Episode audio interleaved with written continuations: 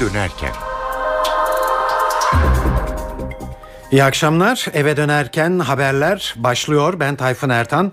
Günün haberleri ve yorumlarıyla saat 19'a kadar sizlerle beraber olacağız. Haftanın bu son eve dönerken programında öne çıkan gelişmelerin özetiyle başlıyoruz.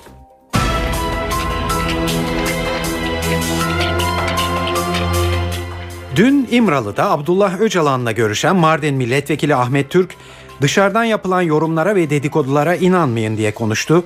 BDP resmi açıklamasını pazartesi günü yapacak.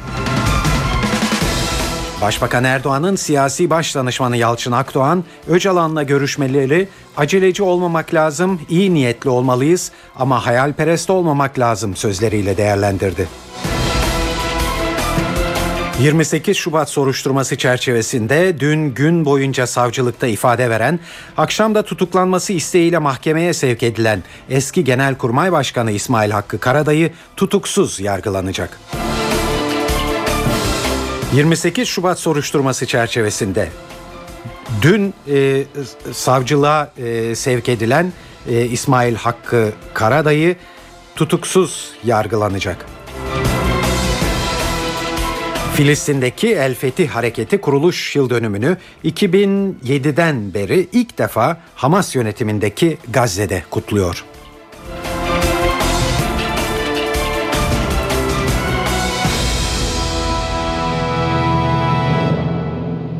İyi akşamlar. Şimdi bu haberlerin ayrıntılarına geçiyoruz.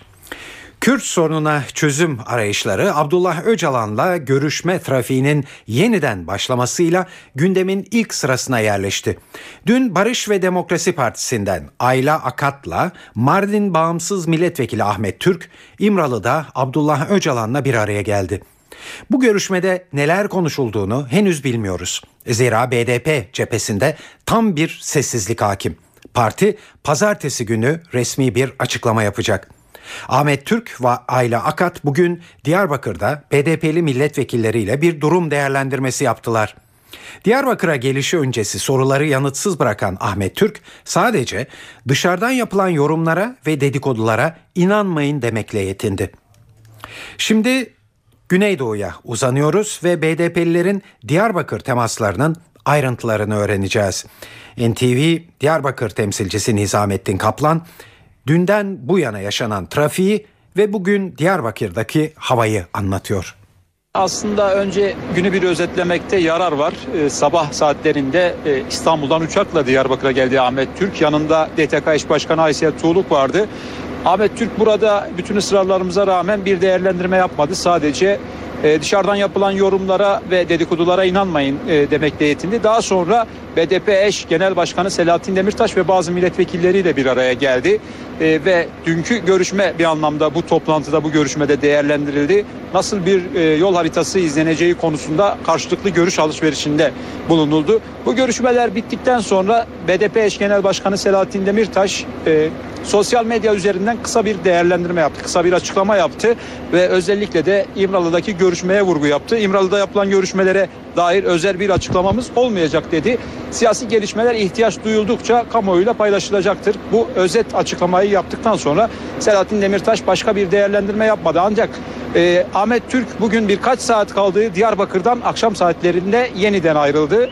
Saat 16'da e, uçakla Ankara'ya geçti ama buradan e, ayrılmadan önce kısa bir değerlendirme yaptı havaalanında ve e, çok uzatmadan bu sürecin barışa evrilmesi konusunda kim ne katkı sunarsa gerçekten memnun kalırız.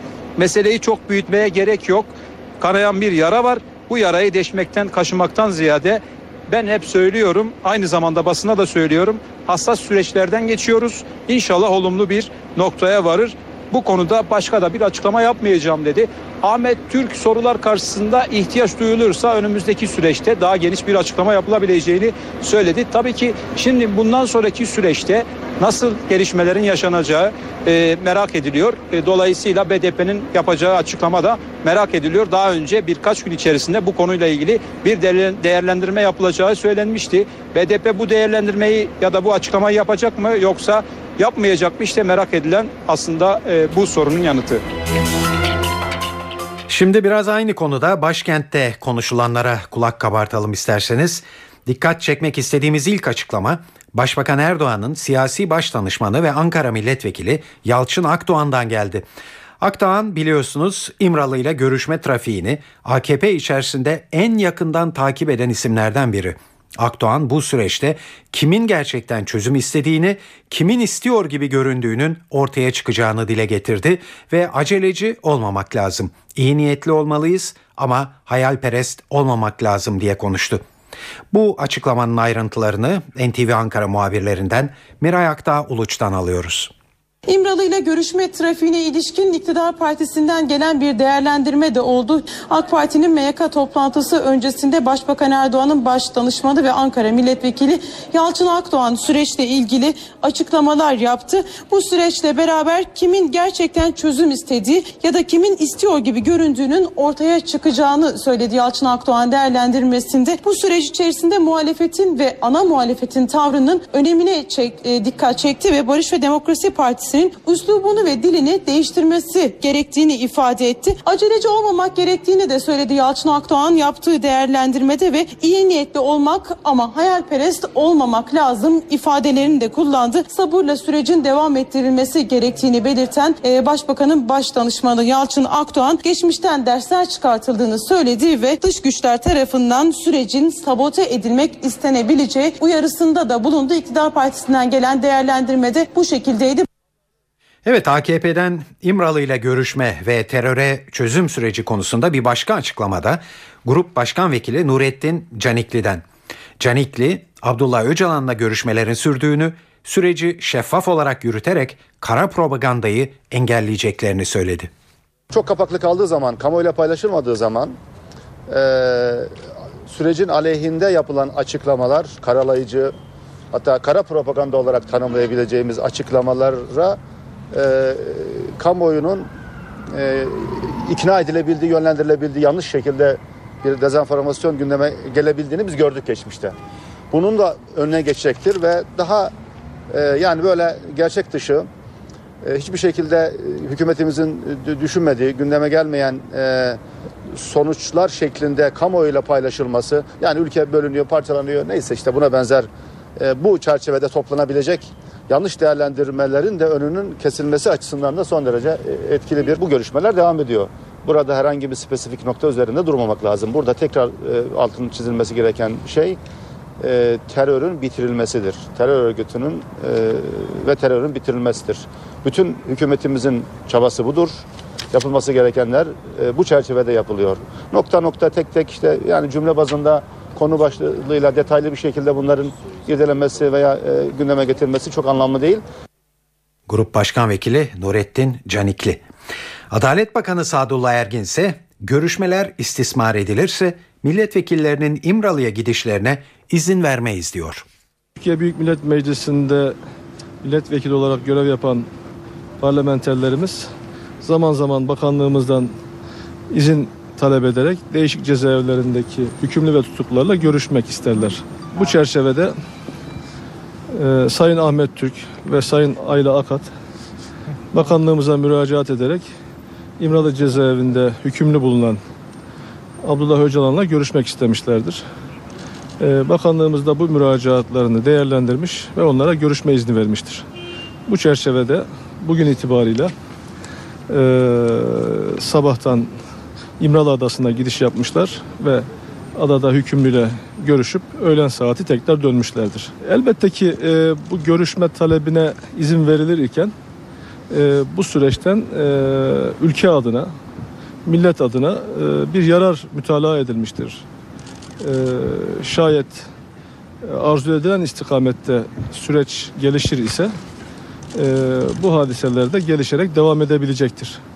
Ama Aksi takdirde e, bu sürecin e, yapılan bu görüşmenin farklı noktalara çekilmesi, istismar edilmesi, yanlış amaçlar için kullanılması halinde ise bunun devamı gelmeyecektir tabii olarak.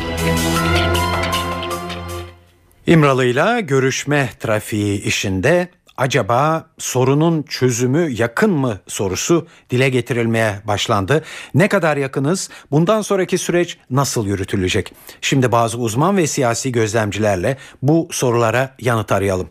Eski MİT Müsteşar Yardımcısı Cevat Öneş'le başlıyoruz. Öneş'e 2009 yılındaki açılım sürecinin başarısızlığa uğramasının ardından bu sefer izlenecek stratejide farklılık görüp görmediğini sorduk.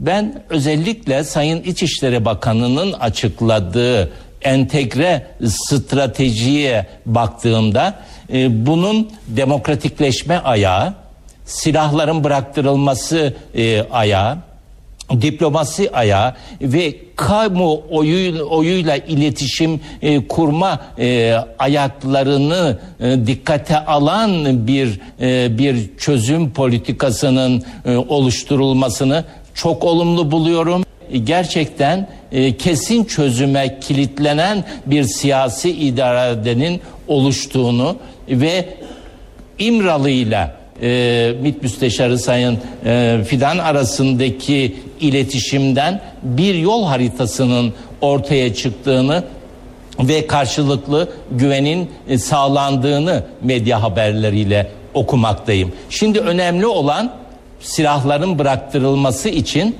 özellikle ifade ettiğim stratejinin Türkiye'nin demokratikleşmesi ayağı, e, silahların bıraktırılması e, ayağının paralel şekilde yürütülmesi ve Türkiye demokratikleşirken, kurumsallaşırken silahların da bıraktırılarak Türkiye'nin siyasi açıdan, sosyal açıdan, ekonomik açıdan, kültürel açıdan topyekün imkanlarının gelişmeye, büyümeye müsait bir ortamın yaratılmasını umudunun bu defa güçlü olduğunu, her zamankinden daha umutlu olduğumu ifade edebilirim.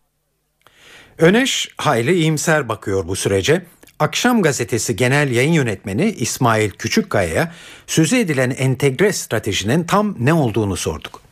Şimdi devletin içerisinde bir önemli oranda mutlak mutabakat sağlanmış olduğunu düşünmüyorum ama önemli oranda bir mutabakat var. O da şu. Bir taraftan PKK'nın daha önce yaptığı gibi özellikle içinde barışa yanaşmayan, barışı sabote etme ihtimali olan güçler ve klikler de var. Ee, bir taraftan devlet polis eliyle KCK operasyonlarını yürütüyor. Çünkü PKK'nın şehir yapılanması e, üzerinde duruyorlar. Bir taraftan dağdaki barışı sabote etme ihtimali olan ve müzakere sürecinde silah ve yığınak yapan hazırlık haz- hazırlık e, yürütenlerin de üzerine operasyonlar yapılıyor şu anda.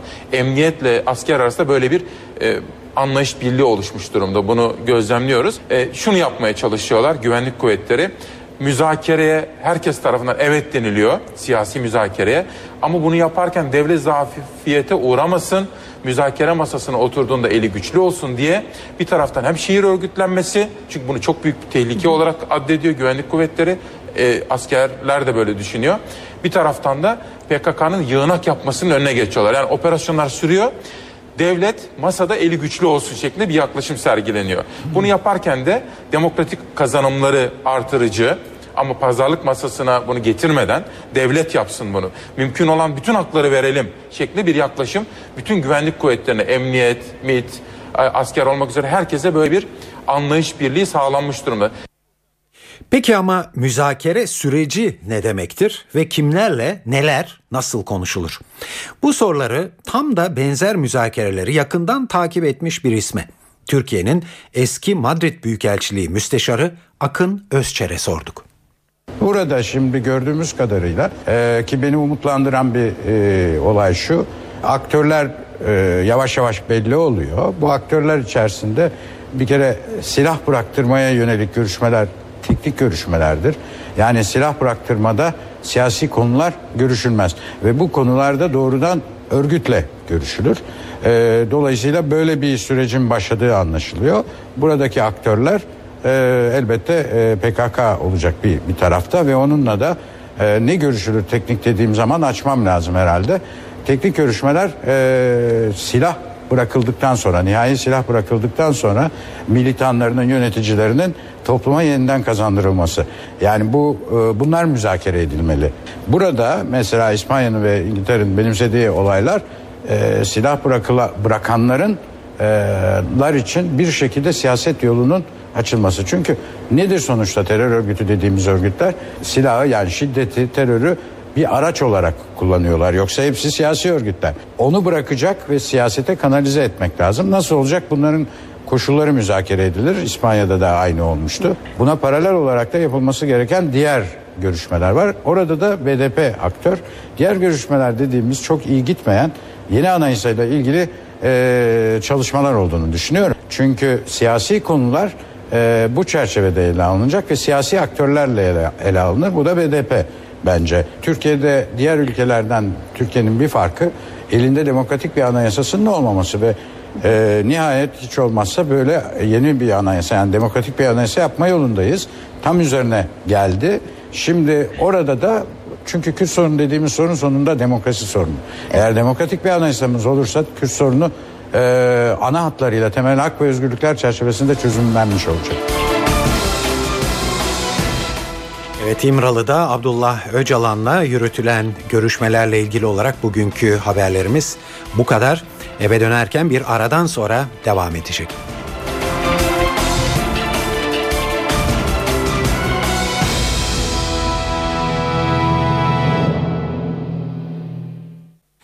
Saat 18.21 NTV Radyo'da eve dönerken haberler devam ediyor. Bugün Cuma İstanbul'daki yol durumuna bakarak başlayalım isterseniz bu bölüme. Büyükşehir Belediyesi Trafik Kontrol Merkezi'nden Murat Kazanasması dinliyoruz. Mutlu akşamlar. Trafik yoğunluğu Avrupa yakasında Temoto yolunda Maslak'ta hep istikamette de hareketliliğini sağlıyor. Havalimanı istikametine doğru açık ve hareketli bir trafik yansırken ters yöne baktığımızda yine aynı akış devam etmekte. Çamlıca'da Altunizade istikametinde yoğun trafik henüz etkili olmaya başlamadı. Ters yönde hareketli bir trafikle karşı karşıyayız.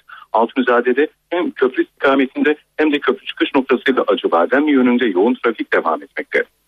Fatih Sultan Mehmet Köprüsü'nde Anadolu yakasından Avrupa yakasına geçiş yönünde hem Kavacık trafiği hem de köprü üzerinde yoğunluk başladı. Dikkat edecek olursak Ümraniye'nin köprü yönünde açık ama Ataşehir istikametinde yoğun olduğunu söyleyebiliriz.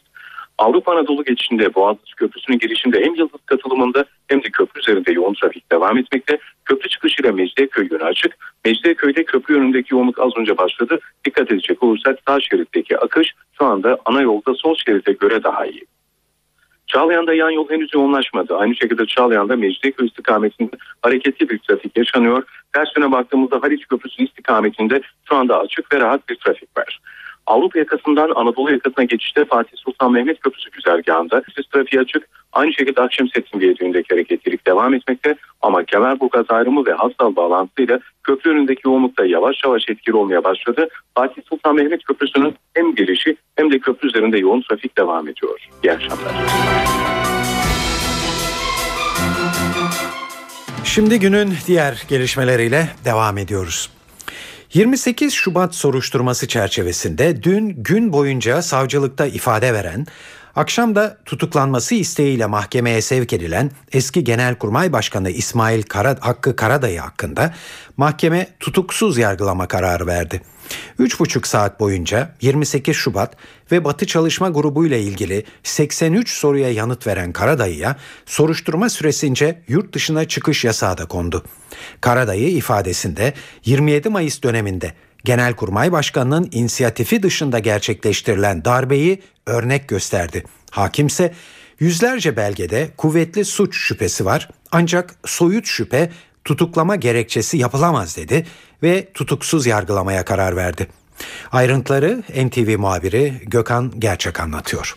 Herkes açıkçası e, ne olup biteceğini merak ediyordu. Karadayı tutuklanacak mıydı yoksa serbest mi bırakılacak? Çünkü 10 aydır süren soruşturmada ilk dalga operasyonlarından itibaren gözaltına alınan tüm askerler Karadayı'nın ismini zikretmişti. İfadelerinde emir komuta zinciri içerisinde Batı Çalışma Grubu'nun kurulduğunu ifade etmişlerdi ve e, Karadayı'nın da bu süreçce dahil e, olduğunu söylemişlerdi.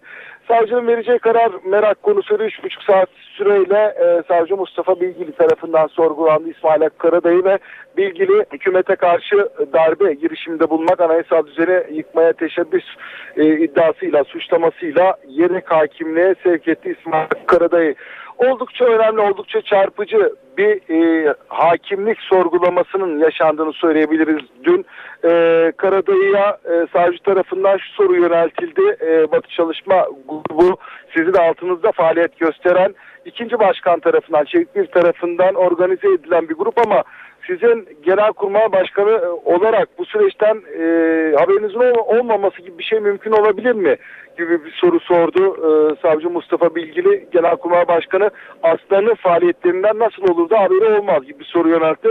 Karadayı bu soruya 27 Mayıs örneğiyle yanıt verdi. 27 Mayıs 60 ihtilal dönemin Genelkurmay Başkanı Rüştü Erdal Hun'un bilgisi dışında gerçekleşmiştir dedi. Erdal Hun darbeye karşı çıkmasına rağmen Albaylar Cuntası Erdal Hun'u e, gözaltına almışlardır, yargılamışlardır. Darbeyi de gerçekleştirmişlerdir yorumunda bulundu. E, Karadeniz Savcılık sorgusunun ardından özel yetkili mahkemelerin kaldırılması ardından kurulan özgürlük hakiminin karşısına çıktı. Ee, özgürlük hakimi tarafından da serbest bırakıldı. Ee, gerekçe oldukça çarpıcıydı. Özel yetkili ağır ceza mahkemelerinin e, keyfi olarak tutuklama kararı vermesi uzun tutukluluk süreleri tartışmasının ardından özgürlük hakimleri gündeme gelmişti. Bu tutuklukların önüne geçebilmek için bu çerçevede bir kararın alındığını söyleyebiliriz. Adli tedbir uygulanacak Karadayı'ya yurt dışına çıkış yasağı konuldu. Ayrıca ikamet ettiği Fenerbahçe ordu evinin hemen yakında bulunan bir karakola her çarşamba günü giderek imza verecek. Gökhan Gerçeken TV Radyo Ankara. Evet 28 Şubat döneminin eski Genelkurmay Başkanı İsmail Hakkı Karadayı tutuksuz yargılanacak. Hakim tutuklama gerekçesi sayılacak somut deliller bulunmadığına hükmettiği için. Ama Karadayı için aynı zamanda tutuksuzluk kararıyla çelişkili bir görünen poliste imza atmak ve yurt dışına çıkamamak gibi bazı adli kontrol önlemleri de alınmış durumda. Dolayısıyla akla mahkemenin bu kararını nasıl anlamalıyız sorusu geliyor. Bir de acaba bu karar aynı davada yargılanmak üzere neredeyse bir yıldır tutuklu olanlar için de emsal teşkil etmez mi? Bu soruları İstanbul Üniversitesi ceza hukukçularından Profesör Ersan Şen'e sorduk. Bu somut durumda değerlendirmeyi tutuklama tedbirine başvurulma noktasında adı geçen şüpheli bakımından kuvvetli suç şüphesine ulaşılabilecek delillere, somut olgulara rastlanmadığı şeklinde anlamamız lazım. Ancak buna eğer bu tespit yapılıp da eğer bu tespit yapılmışsa tekrar söylüyorum tutuklama yerine uygulanabilecek e, tedbir olan adli kontrol tedbirine de nasıl karar verilmiş o da ayrı bir konu. Tabii e, şüphelinin avukatı e, adli kontrol tedbirine itiraz edebilir bir başka hakim onu inceleyecek. Savcının da bildiğim kadarıyla onu söyleyebiliyorum. Adli kontrol tedbirine karar vermesi itibariyle tutuklama tedbiri neden uygulanmadığı şeklinde itiraz e, yetkisinin olduğu da e, söylenmektedir, tartışılmaktadır. Ancak o konu nihayetlenmiştir diye düşünüyorum. Adli kontrol tedbirinin uygulanması e, tutuklama şartlarının bir anlamda var olduğunun kabulü demektir. Ben bunun altını çizmeye çalışıyorum. E, tabii ki e, diğer tutuklu olanlar bakımından gerek bu e, soruşturmada ve gerekse başka soruşturma ve davalarda dikkat buyurun bağlayıcı değil emsal olma itibariyle di- dikkate alınabilecektir. Zaten e, kanunun emri şekli budur. Yani tutuklamanın son tedbir olduğu, bir tedbir olduğu, ceza yerine uygulanamayacağı,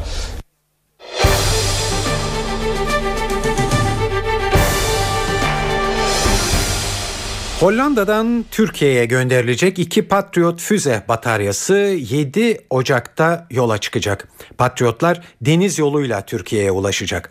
Hollanda Genelkurmay Başkanlığı tarafından yapılan açıklamaya göre Patriotlar Groningen'in Emshaven limanından yola çıkıyor.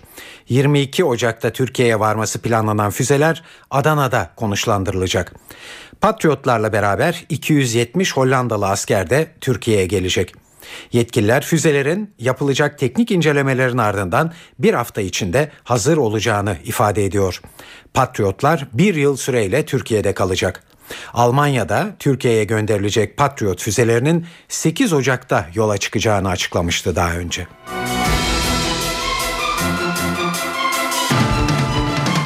Şişli Belediye Başkanı Mustafa Sarıgül, Ayaza, Maslak ve Huzur mahallelerinin Sarıyer ilçesine bağlanmasını öngören Büyükşehir Belediyeleri Yasası'nın iptali için Anayasa Mahkemesi'ne başvurdu. Beraberinde bazı belediye meclisi üyeleri ve muhtarlarla birlikte Anayasa Mahkemesi'ne giden Sarıgül, Anayasa Mahkemesi'nin siyasi değil, hukuki bir karar vereceğini ümit ettiğini belirtti. Sarıgül, biz Avrupa İnsan Hakları Mahkemesi'ne gitmeyi hiçbir zaman arzu etmeyiz diye konuştu ve çözüm için mutlaka referandum yapılması gerekir dedi.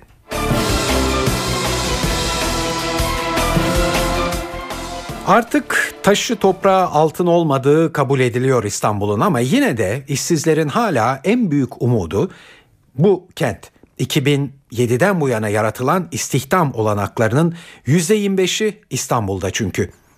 Hem de yarattığı iş sayısıyla 59 ilin toplamını da geçmiş durumda. İstanbul'u yaratılan iş sayısıyla 278.992 yeni işle Ankara ve 209 bin yeni işle Antalya izliyor. Şimdi gelin iş bulma umudunu İstanbul'a bağlayanlara bir kulak verelim. Tokat'tan geliyorum ben. İş arıyorum. Vallahi şimdilik bir umudum yok ama bakalım işte bekliyoruz. Yapacağız. Hangi meslekler varsa onu yapmak istiyorum. Hani kolay da bir şey varsa. 8 aydır işsizim. Son bir umudum var. Onu da burada değerlendirmeye geldim. İş yerimiz daha yeni kapandı. Bu ay sonu kapandı. Şu an tekstil üzerindeyim. O da belli olmaz yani hangi iş olursa. Herkes işsiz. Çoğu insan işsiz şu anda.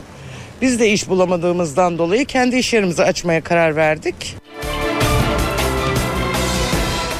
Ve geldik para ve sermaye piyasalarında bugünkü gelişmelere CNBC'den Enis Şener'dam anlatıyor. İyi akşamlar. Küresel piyasalarda bugün ABD Merkez Bankası Fed'in etkisi yoğun biçimde hissedildi. Dün akşam faiz toplantısı tutanaklarını açıklayan Fed'de yöneticilerin tümünün parasal genişleme politikalarını devam ettirme konusunda istekli olmadığı görüldü. Piyasalarda Fed parasal genişlemeden bu yıl vazgeçebilir algısının oluşmasıyla borsalara satış geldi ve dolar değerlendi. Küresel risk iştahındaki azalış İMKB'yi de olumsuz etkiledi. Borsa günü %0.60 değer kaybıyla 79.500 seviyesinin hemen üzerinden tamamladı. Borsa dün 80.000 seviyesini aşarak rekor tazelemişti. Para piyasalarında ise Euro dolar paritesi 1.30 üzerinde tutunma çabasında. Gelişen ülke para birimleri ise dolar karşısında geriledi. Dolar TL günü 1.78.50'den tamamladı. Tahvil piyasasında ise bir süredir devam eden satış baskısı bugün de sürdü. Gösterge tahvilin faizi %6.30 üzerinde kapandı. Şimdi de yurt genelinde hava tahminleri için NTV Meteoroloji Editörü Gökhan Abur'a kulak veriyoruz. Söyleyeceklerine dikkat. İyi akşamlar. Bugün Trakya'dan başlayarak sıcaklıklar 2-3 derece azalacak ama asıl soğumayı hafta sonu bekliyoruz. Soğuk hava hızla iç ve güney kesimlerde etkisi altına alacak. Önümüzdeki haftanın ilk günleri yurt genelinde havanın çok daha soğumasını ve yer yer kuvvetli kar yağışlarının giderek etkisini artırmasını bekliyoruz. Bu akşam Trakya'da başlayacak yağış yarın yurdun büyük çoğunluğunu etkisi altına alacak ve havanın soğumasıyla yağışlar karla karışık yağmur ve kara dönecek. Pazar günü Doğu Akdeniz ve Güneydoğu'da kuvvetli sağanak yağmur görülürken Kuzey Ege, Marmara, iç ve doğu kesimlerde kar ve karla karışık yağmur devam edecek. Pazartesi günü Ege ve Batı Akdeniz'de hava soğuk ama yağış etkisini kaybedecek. İse kar yağışları yoğunlaşırken kuzey ve iç kesimlerdeki yağışlar da aralıklarla etkisini sürdürecek. Salı günü kuvvetli kar yerle hava daha da soğuyacak. Evet İstanbul, Ankara, İzmir'e baktığımız zaman İstanbul'da yarın hava bulutlu ve yağış aralıklarla olsa başlayacak sıcaklık hemen hemen 5 derece civarında. Pazar günü karla karışık yağmur var. Pazartesi salı daha kuvvetli kar yağışı bekliyoruz. Ankara'da da hava soğuyor. Yarın sıcaklık 3 derecenin altına inecek. Yarın kuzeydeki ilçelerde hafif de olsa kar var. İzmir'e sezonun en soğuk hava dalgası geliyor. Sıcaklık yarın 10 derece ama pazar günü kuvvetli rüzgarla ve yağmurla birlikte sıcaklık 5 derecenin altına inecek. Hepinize iyi bir hafta sonu diliyorum. Hoşçakalın. Evet kış kendini iyice göstermeye başladı ve tabii bununla birlikte de üst solunum yolları rahatsızlıkları arttı. Özellikle grip vakalarında artış var. Hatta bu vakaların ağırlıklı olarak domuz gribi olduğu bile kulaktan kulağa yayılmakta. Avrupa'ya geri döndüğü söylenmekteydi son günlerde domuz gribinin. Peki gripten nasıl korunuruz? Grip aşısı için zaman uygun mu? NTV muhabiri Gözde Kuyumcu griple ilgili merak edilenleri viroloji uzmanı Doktor Meral Akçay'a sordu. grip salgınları her sene görülür. Yani biz kendimizi bildik bileli e, grip salgınlarını e, takip ettiğimiz günden beri biliyoruz 1918'lerden beri biz biliyoruz ki grip her sene gelir. Ee, ve bu nedenle de çok önemli bir hastalıktır zaten. Ancak pandemiler her sene görülen şeyler değildir. Yani yeni grip virüslerin ortaya çıkması e, belki hani muhtemel bir şey değildir her sene ama mutlaka bildiğimiz mevsimsel grip dediğimiz e, salgınlar her sene mutlaka e, bütün dünyada etkisini gösterirler ve ülkemizde de böyledir bu durum. Şu anda bir ama domuz gribi diye bahsedilen herhangi bir vaka yakalanmadı değil mi henüz? Ee, şimdi artık zaten artık domuz gribinden bahsetmiyoruz. Hani 2009'da o virüs bizde insanlarda dolaşıma girdi ve artık biz onu bir mevsimsel grip e, virüsü olarak adlandırıyoruz. Pandemik H1N1 e, virüsü diyoruz buna. Ülkemizde grip salgını henüz başlamadı tam olarak başlamadı ama sporadik böyle teker e, teker vakalar var E, ve pandemik virüs dediğimiz H1N1 virüsü de var aslında ama ama salgın var mı tam olarak onu e, söyleyemeyiz. Nasıl korunabiliriz peki? Buradan nasıl bir e, bilgi aktarabiliriz? Ee, yani gripten korunmanın e, bir mucize yolu yok aslında. Sadece aşılarımız var. Aşılarla biz korunmaya e, çalışıyoruz. Aşılar dışında e, özellikle aşıların hani e, bu risk grubunda olan bireylerin korunması gerekli. Sağlıklı bireyler aşılanabilirler. Etraflarındaki risk grubunda olan bireyleri korumak amacıyla aşılanabilirler. Ve risk grubunda olan bireylerin de hem aşılanarak hem de diğer ekstra önlemlerin alınarak korunması lazım. Tam da bu noktada şunu sormak istiyorum. Dünyada çok tartışmalar var grip aşısı ile ilgili olarak. Kimler grip aşısı yaptırmalı, kimler yaptırmamalı? O konuda neler söyleyeceksiniz? Aslında kimler yaptırmamalı e, sorusuna cevaplamak belki daha kolay. E, yumurta alerjisi olan bireyler veyahut da e, daha önce e, grip aşısı ya da herhangi bir aşıya karşı reaksiyon göstermiş olan bireyler e, dışındaki bireyler e, de grip aşısı kullanılabilir. Grip aşısı mutlaka hekime danışılmalı. E, hekim e, gözetiminde mutlaka yapılmalı aşılar zaten. Ama sonuçta hani grip aşısının endike olmadığı belli bir e, şey grubu yok ama herkes aşı olabilir. Filistin'deki El Fetih hareketi kuruluş yıl dönümünü Hamas'ın yönetimi ele geçirdiği 2007 yılından bu yana ilk defa Gazze'de kutluyor. El Fetih 48. kuruluş yıl dönümünde Gazze'de de Batı Şeria'da olduğu gibi büyük bir etkinlik düzenliyor. Kutlama nedeniyle on binlerce kişi Filistin ve El Fetih bayraklarıyla Gazze'de toplandı. Hareketin liderlerinin yanı sıra Mısır, Cezayir, Fas, Endonezya ve Malezya'dan gelen heyetler de kutlamalara katılıyor. Hamas yönetiminin Gazze'de El Fetih'in kuruluş yıl dönümünü kutlamalarına izin vermesi Filistinli gruplar arasındaki uzlaşma sürecinin önemli bir adımı olarak da görülüyor. Yaser Arafat ve arkadaşları tarafından kurulan El Fetih hareketi, İsrail'e karşı ilk silahlı eylemini gerçekleştirdiği 1 Ocak 1965 tarihini hareketin kuruluş günü olarak kabul ediyor.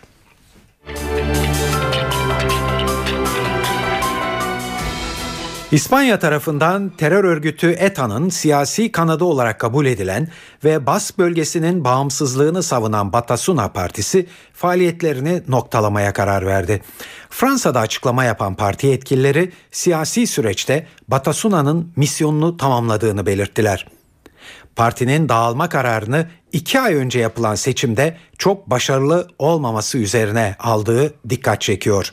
Seçimde Bask bölgesinin bağımsızlığını savunan yasal siyasi partinin zafer kazanması dikkat çekmişti. 2001 yılında kurulan Batasuna 2003 yılında yasaklanmıştı.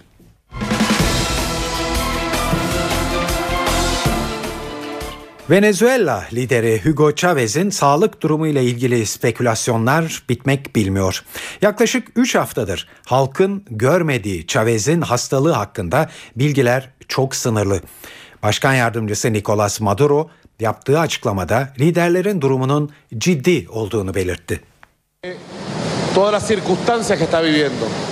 Başkan Chavez içinde bulunduğu karmaşık şartların farkında olarak her zaman sahip olduğu savaşma gücüyle mücadele veriyor. Onu yakında kendi topraklarında yeniden göreceğiz. Chavez'in ciddi solunum yetmezliği yaşadığını açıklayan Enformasyon Bakanı da halka sakin olmaları çağrısında bulundu. Hükümet olarak halkı uluslararası medyanın Venezuela'daki devrimin sona erdiğine ilişkin yürüttüğü psikolojik savaşa kanmamaları konusunda uyarıyoruz. Chavez'in devlet başkanı olarak yemin etmesi gereken 10 Ocak tarihi yaklaştıkça muhalefet de hareketleniyor. Seçim çağrısı yapan sağ muhalefet, Chavez'in sağlığı ile ilgili bilgi almak üzere bir komisyonun Küba'ya gönderilmesini istiyor. Arjantin ve İngiltere arasında Falkland Adaları ile ilgili çekişme yeniden su yüzüne çıktı.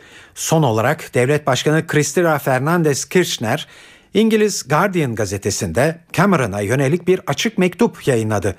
Kirchner mektupta İngiltere'yi Birleşmiş Milletler yasalarına uyarak adaları Arjantin'e teslim etmeye çağırdı. İngiltere Başbakanı David Cameron ise Arjantin'e yanıt vermekte hiç gecikmedi.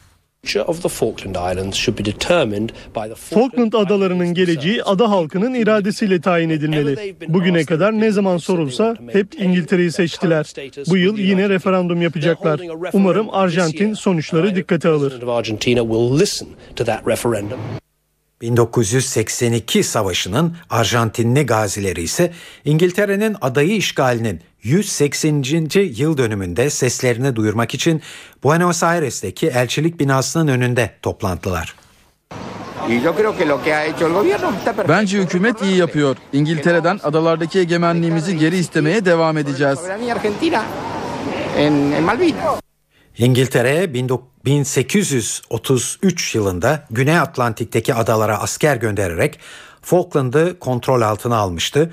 1982 yılında Arjantin'in adaya asker çıkarmasıyla başlayan savaşta çoğunluğu Arjantinli bine yakın kişi ölmüş ve savaşı İngiltere kazanmıştı.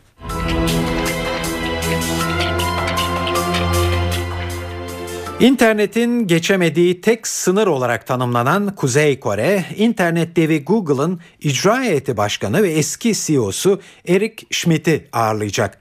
Eric Schmidt'in yakın çevresinden alınan bilgilere göre bu seyahat New Mexico valisi Bill Richardson tarafından organize edilen bir yardım kampanyası kapsamında gerçekleştiriliyor. Ancak uzmanlar seyahatin sadece insani yardım amaçlı olmayacağı görüşündeler. Kuzey Kore kendini bilimsel anlamda küresel güce ulaşmış bir ulus olarak sunmak istiyor. Google yöneticisi de kapalı bir ülkeyi Google ve internet yoluyla açmaya çalışacak. Burada kazan kazan prensibinden bahsedebiliriz.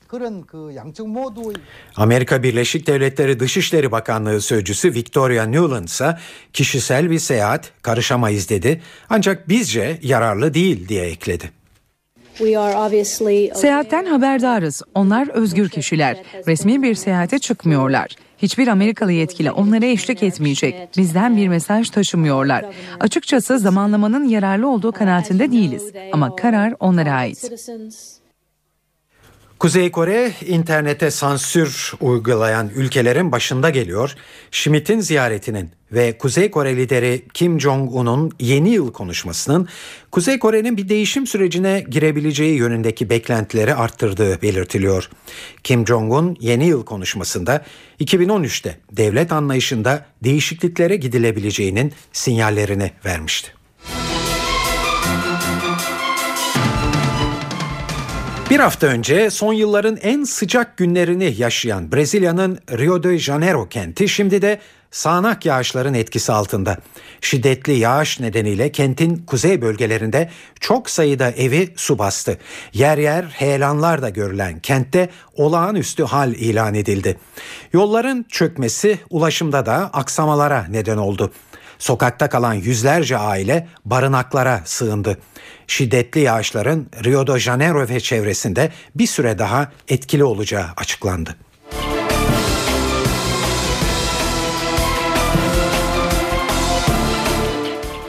Şimdi sırada bir dizi spor haberimiz var. Bunlardan birincisi basket dünyasında. Euroleague Top 16 turunda Türk takımları adına ilk galibiyeti Anadolu Efes aldı. Lacivert beyazlı takım E grubundaki ikinci maçında Yunan ekibi Panathinaikos'u 78-64 yendi. Efes'te Jordan Farmar 13, Jamin Gordon 12 sayıyla oynadı. Anadolu Efes baş antrenörü Oktay Mahmuti maç sonunda Panathinaikos karşısında önemli bir galibiyet aldıklarını, son çeyrekte tempoları düştüğü için farkın artmadığını söyledi. İyi oynadığımız bir maç. Özellikle ilk yarıda çok iyi oynadığımızı düşünüyorum. İkinci yarıda son çeyrekte özellikle çok durağan oynadık. Yani farkı açtık ama durağan oynadık. Orada da biraz açıkçası e, basit sayılar yedik.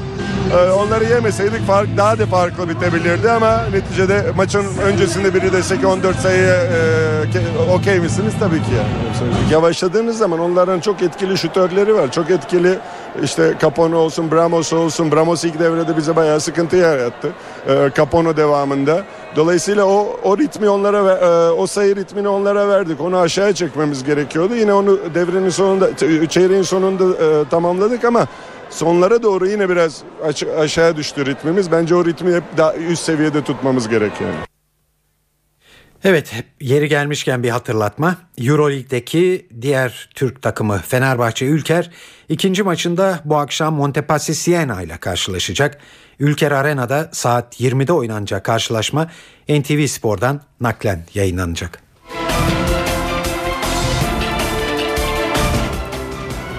Evet şimdi de futbol. Futbola bir kez daha ırkçılık gölgesi düştü. İtalya Serie A ekiplerinden Milan'ın dördüncü lig ekiplerinden Pro Patria'ya konuk olduğu dostluk maçında bir grup taraftar Boateng, Niang, Emanuelson ve Montari'ye yönelik ırkçı tezahürat yaptı. Maçın 26. dakikasında bu tezahüratlara daha fazla dayanamayan Boateng topu alarak taraftarların bulunduğu bölüme doğru attı ve ardından sahayı terk etti. Milanlı diğer futbolcular da Boateng'e eşlik ettiler. Propatriyalı oyuncular misafir takımı geri çevirmeye çalıştı ancak çabalar sonuç vermedi. Milan teknik direktörü Massimiliano Allegri olayın ardından artık medenileşmemiz lazım diyordu. Bu medeniyetsizliklere son vermemiz lazım. İtalya ırkçılık konusunda medenileşmeli. Bizi izlemeye gelen ailelerden ve çocuklardan özür diliyorum ama başka seçeneğimiz yoktu. Milan ikinci başkanı Umberto Gandini ise sahadan çekilen oyuncuları ile gurur duyduğunu söylerken ırkçı söylemde bulunan taraftarların bir grup aptal olduğunu söyledi.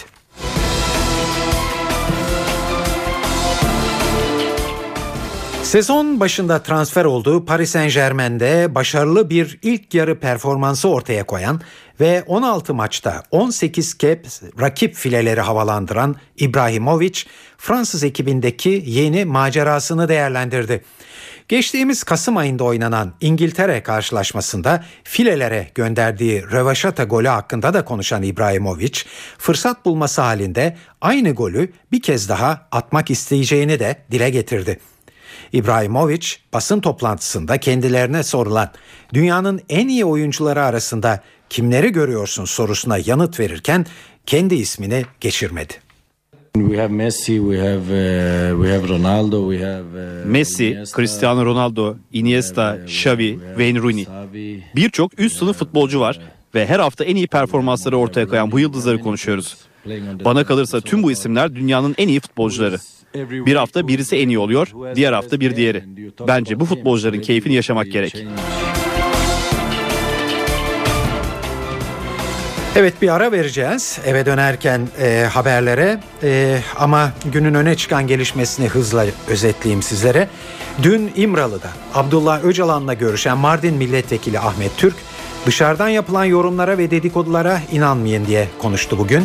BDP parti olarak resmi açıklamasını pazartesi günü yapacak.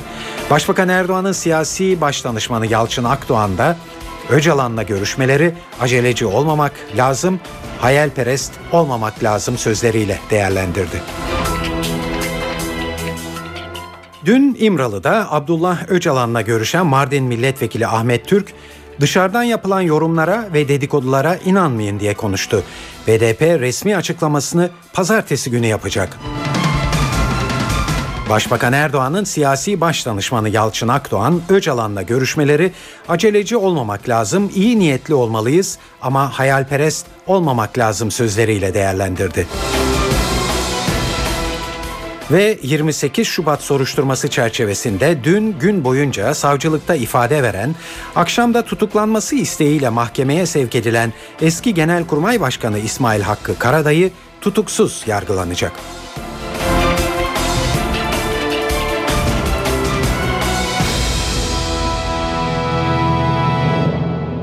Şimdi bu haberlerin ayrıntılarına geçiyoruz. Kürt sorununa çözüm arayışları Abdullah Öcalan'la görüşme trafiğinin yeniden başlamasıyla gündemin ilk sırasına yerleşti. Dün Barış ve Demokrasi Partisi'nden Ayla Akat'la Mardin Bağımsız Milletvekili Ahmet Türk İmralı'da Abdullah Öcalan'la bir araya geldi. Bu görüşmede neler konuşulduğunu henüz bilmiyoruz. Zira BDP cephesinde tam bir sessizlik var. Parti pazartesi günü resmen bir açıklama yapacak. Ancak Ahmet Türk ve Ayla Akat bugün Diyarbakır'da BDP'li milletvekilleriyle bir durum değerlendirmesi yaptı. Diyarbakır'a gelişi öncesinde soruları yanıtsız bırakan Ahmet Türk sadece dışarıdan yapılan yorumlara ve dedikodulara inanmayın demekle yetindi. Şimdi Güneydoğu'ya gidelim ve de BDP'lilerin Diyarbakır temaslarının ayrıntılarını öğrenelim. NTV Diyarbakır temsilcisi Nizamettin Kaplan dünden bu yana yaşanan trafiği ve bugün Diyarbakır'daki havayı anlatıyor. Aslında önce günü bir özetlemekte yarar var. Ee, sabah saatlerinde e, İstanbul'dan uçakla Diyarbakır'a geldi Ahmet Türk. Yanında DTK eş başkanı Aysel Tuğluk vardı. Ahmet Türk burada bütün ısrarlarımıza rağmen bir değerlendirme yapmadı. Sadece e, dışarıdan yapılan yorumlara ve dedikodulara inanmayın e, demekle yetindi. Daha sonra BDP eş Genel Başkanı Selahattin Demirtaş ve bazı milletvekilleriyle bir araya geldi. E, ve dünkü görüşme bir anlamda bu toplantıda bu görüşmede değerlendirildi. Nasıl bir e, yol haritası izleneceği konusunda karşılıklı görüş alışverişinde bulunuldu. Bu görüşmeler bittikten sonra BDP eş Genel Başkanı Selahattin Demirtaş e, sosyal medya üzerinden kısa bir değerlendirme yaptı. Kısa bir açıklama yaptı ve özellikle de İmralı'daki görüşmeye vurgu yaptı. İmralı'da yapılan görüşmelere dair özel bir açıklamamız olmayacak dedi. Siyasi gelişmeler ihtiyaç duyuldukça kamuoyuyla paylaşılacaktır. Bu özet açıklamayı yaptıktan sonra Selahattin Demirtaş başka bir değerlendirme yapmadı. Ancak e, Ahmet Türk bugün birkaç saat kaldığı Diyarbakır'dan akşam saatlerinde yeniden ayrıldı. Saat 16'da e, uçakla Ankara'ya geçti ama buradan e, ayrılmadan önce kısa bir değerlendirme yaptı havaalanında ve e, çok uzatmadan bu sürecin barışa evrilmesi konusunda kim ne katkı sunarsa gerçekten memnun kalırız. Meseleyi çok büyütmeye gerek yok. Kanayan bir yara var. Bu yarayı deşmekten, kaşımaktan ziyade ben hep söylüyorum, aynı zamanda basına da söylüyorum. Hassas süreçlerden geçiyoruz. İnşallah olumlu bir noktaya varır. Bu konuda başka da bir açıklama yapmayacağım dedi. Ahmet Türk sorular karşısında ihtiyaç duyulursa önümüzdeki süreçte daha geniş bir açıklama yapılabileceğini söyledi. Tabii ki şimdi bundan sonraki süreçte nasıl gelişmelerin yaşanacağı e, merak ediliyor. E, dolayısıyla BDP'nin yapacağı açıklama da merak ediliyor. Daha önce birkaç gün içerisinde bu konuyla ilgili bir değerlendirme yapılacağı söylenmişti. BDP bu değerlendirmeyi ya da bu açıklamayı yapacak mı yoksa yapmayacak mı? İşte merak edilen aslında e, bu sorunun yanıtı. De başkentte konuşulanlara kulak kabartacağız. Dikkat çekmek istediğimiz ilk açıklama Başbakan Erdoğan'ın siyasi baş danışmanı ve Ankara Milletvekili Yalçın Akdoğan'dan geldi. Akdoğan biliyorsunuz İmralı ile görüşme trafiğini AKP içinde en yakından takip eden isimlerden biri. Akdoğan bu süreçte kimin gerçekten çözüm istediğini, kimin istiyor gibi göründüğünün de ortaya çıkacağını ifade etti ve aceleci olmamak lazım, iyi niyetli olmalıyız ama hayalperest olmamak lazım diye konuştu. Bu açıklamanın ayrıntılarını NTV Ankara muhabirlerimizden Miray Akta Uluç anlatıyor.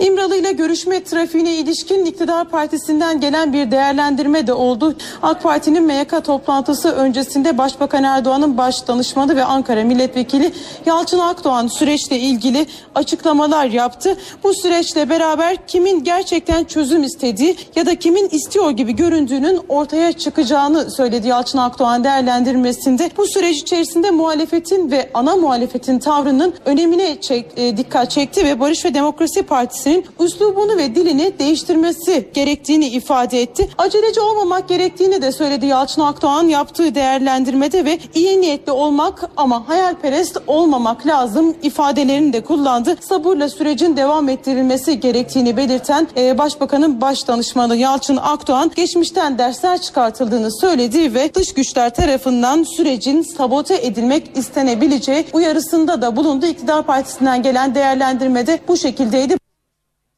AKP'den İmralı ile görüşme ve teröre çözüm süreci konusunda bir başka açıklamada Grup Başkan Vekili Nurettin Canikli'den. Canikli, Abdullah Öcalan'la görüşmelerin sürdüğünü, süreci şeffaf olarak yürüterek kara propagandayı engelleyeceklerini söyledi. Çok kapaklı kaldığı zaman, kamuoyuyla paylaşılmadığı zaman e, sürecin aleyhinde yapılan açıklamalar, karalayıcı, hatta kara propaganda olarak tanımlayabileceğimiz açıklamalara e, kamuoyunun e, ikna edilebildiği, yönlendirilebildiği yanlış şekilde bir dezenformasyon gündeme gelebildiğini biz gördük geçmişte. Bunun da önüne geçecektir ve daha e, yani böyle gerçek dışı e, hiçbir şekilde e, hükümetimizin e, düşünmediği, gündeme gelmeyen e, sonuçlar şeklinde kamuoyuyla paylaşılması yani ülke bölünüyor, parçalanıyor neyse işte buna benzer e, bu çerçevede toplanabilecek yanlış değerlendirmelerin de önünün kesilmesi açısından da son derece e, etkili bir bu görüşmeler devam ediyor. Burada herhangi bir spesifik nokta üzerinde durmamak lazım. Burada tekrar e, altının çizilmesi gereken şey e, terörün bitirilmesidir. Terör örgütünün e, ve terörün bitirilmesidir. Bütün hükümetimizin çabası budur. Yapılması gerekenler bu çerçevede yapılıyor. Nokta nokta tek tek işte yani cümle bazında konu başlığıyla detaylı bir şekilde bunların irdelenmesi veya e, gündeme getirilmesi çok anlamlı değil. Adalet Bakanı Adullah Sadullah Ergin ise görüşmeler istismar edilirse milletvekillerinin İmralı'ya gidişlerine izin vermeyiz diyor. Türkiye Büyük Millet Meclisi'nde milletvekili olarak görev yapan parlamenterlerimiz zaman zaman bakanlığımızdan izin talep ederek değişik cezaevlerindeki hükümlü ve tutuklarla görüşmek isterler. Bu çerçevede e, Sayın Ahmet Türk ve Sayın Ayla Akat bakanlığımıza müracaat ederek İmralı cezaevinde hükümlü bulunan Abdullah Öcalan'la görüşmek istemişlerdir. E, bakanlığımız da bu müracaatlarını değerlendirmiş ve onlara görüşme izni vermiştir. Bu çerçevede bugün itibariyle e, sabahtan İmralı Adası'na gidiş yapmışlar ve adada hükümlüyle görüşüp öğlen saati tekrar dönmüşlerdir. Elbette ki e, bu görüşme talebine izin verilir iken e, bu süreçten e, ülke adına, millet adına e, bir yarar mütalaa edilmiştir. E, şayet arzu edilen istikamette süreç gelişir ise e, bu hadiseler de gelişerek devam edebilecektir. Ama aksi takdirde e, bu sürecin e, yapılan bu görüşmenin farklı noktalara çekilmesi, istismar edilmesi, yanlış amaçlar için kullanılması halinde ise bunun devamı gelmeyecektir tabii olarak.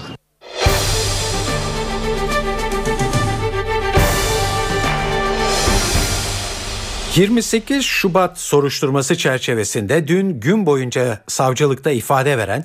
...akşam da tutuklanması isteğiyle mahkemeye sevk edilen... ...eski Genelkurmay Başkanı İsmail Hakkı Karadayı hakkında... ...mahkeme tutuksuz yargılama kararı aldı.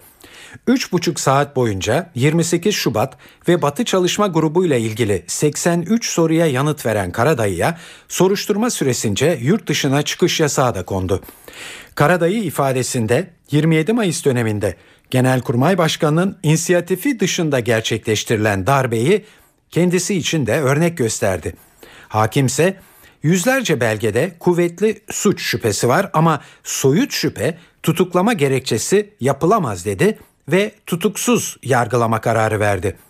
Ayrıntıları NTV muhabiri Gökhan Gerçek anlatıyor.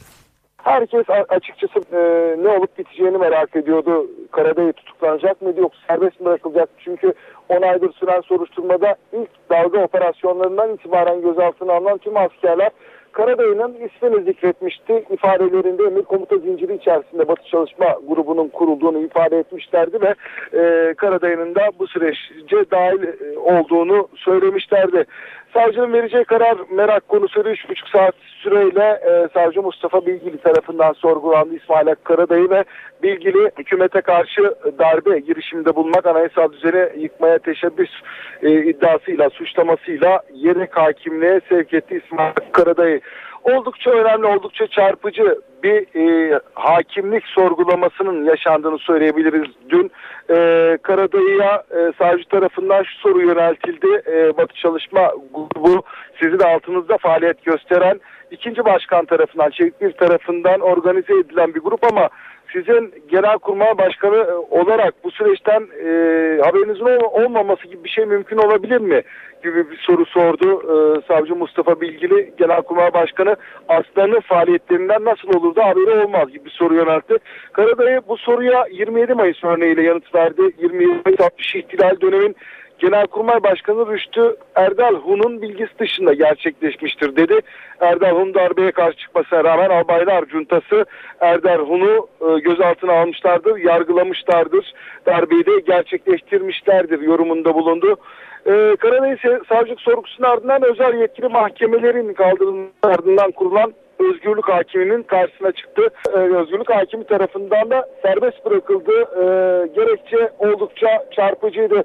Özel yetkili ağır ceza mahkemelerinin e, keyfi olarak tutuklama kararı vermesi, uzun tutukluluk süreleri tartışmasının ardından özgürlük hakimleri gündeme gelmişti. Bu tutuklukların önüne geçebilmek için bu çerçevede bir kararın alındığını söyleyebiliriz. Adli tedbir uygulanacak Karadayı'ya yurt dışına çıkış yasağı konuldu. Ayrıca ikamet ettiği Fenerbahçe Ordu evinin hemen yakınında bulunan bir karakola her çarşamba günü giderek imza verecek. Gökhan Gerçek NTV Radyo Ankara. Evet bir haftayı daha tamamlıyoruz ee, burada. Bugün e, Cuma e, dolayısıyla sıra geldi haftalık sinema köşemize. Festival festival gezen film iki gün sonra benim tezgahımda. Oscar filmine yorum yazacak yazara ben DVD'yi elimle veriyorum ya. Ya şu boş DVD'ye kör bakayım. Bunun bana gelişi 25 kuruş. Bu bir emektir ya. Sinemalarda dört yeni film var bu hafta. Bunlardan biri de yerli. Cem Yılmaz gösterilerinin film versiyonu olan Fundamentals, dünya premierini Toronto Film Festivali'nde yapan Umut Işığım, Nicolas Cage ve Nicole Kidman'ın rol aldığı Yakın Tehdit ve korku türündeki Koleksiyoncu 2 bu haftanın filmleri. Ses kaydı falan var. Ne ses kaydı aslanım? Çeksenize HD. Abi Haftanın tek yerli yapımı olan Fundamentals, Cem Yılmaz'ın 2010 yılındaki stand-up gösterilerinin bir derlemesi. Yakın zamanda daha ziyade yazdığı ve yönettiği filmlerle öne çıkan Yılmaz, bu sefer Beyaz Perde'ye komedyenlik yönünü taşıdı. Filmin yönetmeni Murat Dündar. What? Hey, what's this? Tell me you took him out? The court said yes. Yeah, but what did the doctor say? Can I do an interview for School Project on Mental Illness? No. Dünya premierini Toronto Film Festivali'nde yapan Umut Işığım, dram ve komedinin iç içe geçtiği bir yapım. Eski bir öğretmen olan Pet Salitano, yaşamında değer verdiği her şeyi yitirmiş bir adamdır. 8 ay yattığı rehabilitasyon merkezinden çıkmasının ardından her şeye sıfırdan başlama kararı alır ve ailesinin yanına döner. Öncelikle eski karısıyla tekrar bir araya gelmeye çalışır ve kariyerini bıraktığı yerden toparlamak ister. Fakat durum Pet için hayli zor görünmektedir. Tam da bu dönemde tanıştığı Tiffany isimli gizemli komşu kadın Pet'in hayatını bambaşka bir yöne çevirecektir. Uyarlama senaryosunu ve yönetmenliğini David O. Russell'ın üstlendiği filmin başrollerini Bradley Cooper ve Jennifer Lawrence paylaşıyor. Hem seyirci hem eleştirmenlerden övgüler alan filmin oyuncu kadrosunda Robert De Niro ve Julia Stiles da bulunuyor. Not tonight. I have to go with your mother on this. No, I don't want to meet with your buyer. I want to meet with you. Looks so good.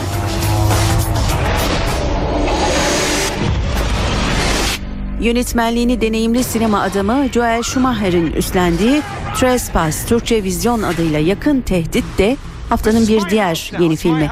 Kylie Miller büyük paralarla oynayan mücevher sektöründeki bir iş adamıdır. Güzel bir eşi ve ergenlik çağını yaşayan genç bir kızı vardır.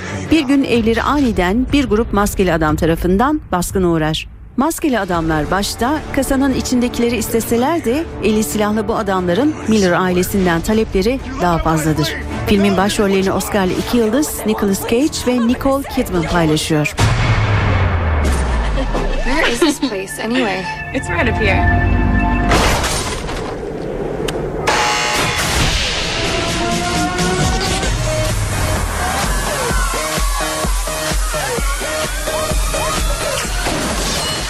Koleksiyoncu dehşet saçmak için bir kez daha geliyor. Haftanın tek korku filmi de olan The Collection. Koleksiyoncu 2'de maskeli seri katil yeni kurbanının peşine düşüyor. Psikopat katil tarafından kaçırılan Elena terk edilmiş bir otele hapsedilir. Kızının ortadan kaybolduğunu kısa sürede fark eden babaysa Elena'yı kurtarmak için bir grup adam kiralar. Kurtarma ekibi kendilerine yol göstermesi için koleksiyoncunun elinden kurtulmayı başaran tek insan olan Erkin'i seçer. Şimdi Erkin'in hayatı Elena'nınki için yeniden tehlikededir. Marcus Dunstan'ın yönetmenliğini üstlendiği filmde Josh Stewart, Christopher McDonald, Lee Tergesen ve Andre Royo rol alıyor.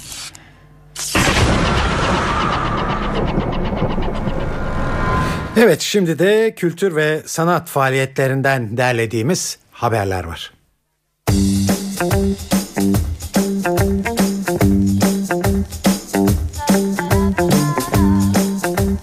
Elif Çağlar, Çağrı Sertel, Alper Sönmez, Mert Önal ve Toygun Sözen gibi birbirinden değerli müzisyenlerin bir araya gelerek oluşturdukları Four in the Pocket bu akşam Babilon'da çıkıyor. Soul müzik yapan topluluğun konseri saat 22'de. Bahar 4. Ufuk 4. François Volpe ve Sebastian Cordier'den oluşan Makrokozmoz dörtlüsü de bu akşam Borusan Müzik Evi'nde olacak. İsviçreli piyanist ve besteci Nick Barş'ın Rofu adlı eserini seslendirecek olan grup saat 20'de sahneye çıkacak. Müzik severleri bando eşliğinde cazın ilk eğlenceli günlerine götürecek olan Mehmet Sezer, Dixie Band'de bugün Beyoğlu Alt Jazz Club'da konser veriyor. Bu konserin başlama saati de 22.30. Mayıs 2011'de çıkardığı kendi adını taşıyan ilk albümüyle büyük ses getiren Mabel Matiz'i de bugün Beyoğlu'ndaki Hayal Kahvesi'nde dinleyebilirsiniz. Bu konserin başlama saati de 22.30. Bertolt Brecht'in İspanya İç Savaşı sırasında geçen bir hikaye anlatan oyunu Karar Ana'nın silahlarını da bugün Ataköy'deki Yunus Emre Kültür Merkezi'nde görebilirsiniz. Oyun kocasını savaşta kaybeden Karar Ana'nın çevre baskısına direnerek iki oğlunu da savaşa göndermeyi reddetmesini konu alıyor. Munis Düşen Kalkar, Levent Tülek, Muhammed Çakır, Alper Kut, Elif Ürse, Burak Dur ve Cihan Bıkmaz'ın rol aldığı oyun saat 20.30'da başlayacak. Şair ve ressam Bedri Rahmi Eyüboğlu doğumunun 102. yılında İstanbul Destanı sergisiyle Çırağan Sarayı Sanat Galerisi'ne konuk oluyor. Yazma, gravür, seramik, heykel, vitray, mozaik, hat, serigrafi, litografi gibi birçok formlarda eserler üreten Eyüboğlu'nun bu sergisinde yağlı boya tablolarından ve yazmalarından oluşan 50 adet eseri yer alıyor. Sergi bugünden itibaren 19 Şubat tarihine kadar Çırağan Sarayı'nın giriş katındaki sanat galerisinde günün her saati ücretsiz olarak ziyaret edilebilir. Ankara'ya geçelim. Behzat Ç. dizisinin müziklerinden de tanıdığımız Pilli Bebek grubu bugün Jolly Joker Ankara'da çıkıyor. Son olarak Olsun adlı albümleriyle hayranlarının karşısına çıkan grup konserine saat 22'de başlayacak. Kurtalan Ekspres'te bugün başkentte Barış Manço ve Cem Karaca'nın en sevilen şarkılarını yorumlayacak olan grup saat 20'den itibaren If Performance Hall'da. Antalya Devlet Senfoni Orkestrası da bugün Türk-Azeri renkleri başlıklı bir konserle Antalya Kültür Merkezi'nde olacak. Konser saat 20'de. Erzurumlu dinleyicilerimiz de Devlet Tiyatrosu sahnesinde bugün Otel Plaza'da bir oda adlı oyunu sahneleyecek. Neil Simon'ın yazdığı, Esen Özman'ın yönettiği iki perdeden oluşan bu oyun aşk ve evlilik konularını güldürü tarzında işliyor. Oyunun başlama saati 19.30.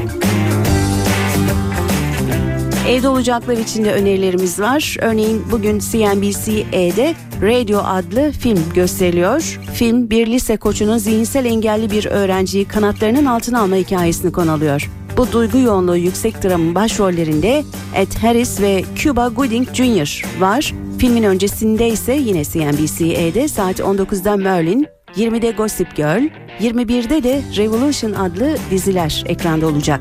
Şirek serisinin son halkası Şirek sonsuza dek mutlu da televizyonda ilk kez bugün Star TV'de gösterilecek. Film bataklıkta yaşayan Yeşil Dev'in maceralarını anlatmaya devam ediyor. 20'de başlayacak. E2'de ise bugün saat 23'te Later with Jules Holland'ı izleyebilirsiniz. Eve dönerken haberler bu akşam da burada sona eriyor. Yayının editörlüğünü Onur Koçaslan, stüdyo teknisyenliğini ise İsmet Tokdemir yaptı. Ben Tayfun Ertan.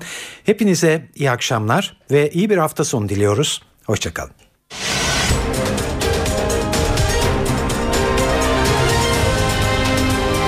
NTV Radyo, Türkiye'nin haber radyosu.